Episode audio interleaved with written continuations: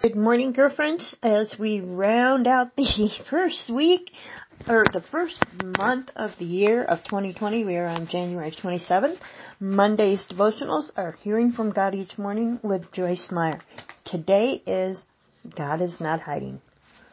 God does not hide from anyone. He reveals himself to all humankind. He speaks to everyone through his handiwork, and nature testifies of his power and plans. Look around and pay attention to the world God has created. The main thing he says to us through his nature is that he truly exists. He tries to reach us every day and he leaves clues about himself everywhere. Clues that say, I'm here. You don't have to worry or be afraid. I am here. Every morning the sun comes up and every evening it goes down.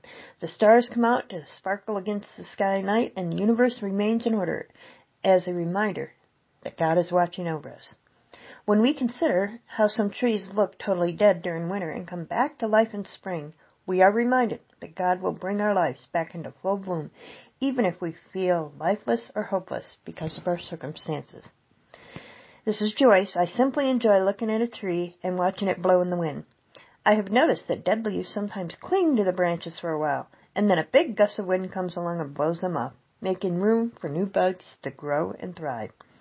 This reminds me that the wind of God's Spirit is faithful to us to blow away everything or anything that is no longer needed in our lives, and that He will protect all that needs to be that needs to remain.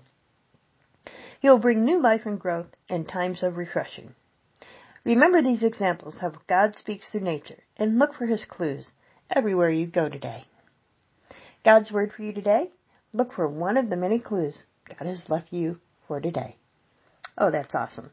You have a fantastic day, and remember, you are who God says you are.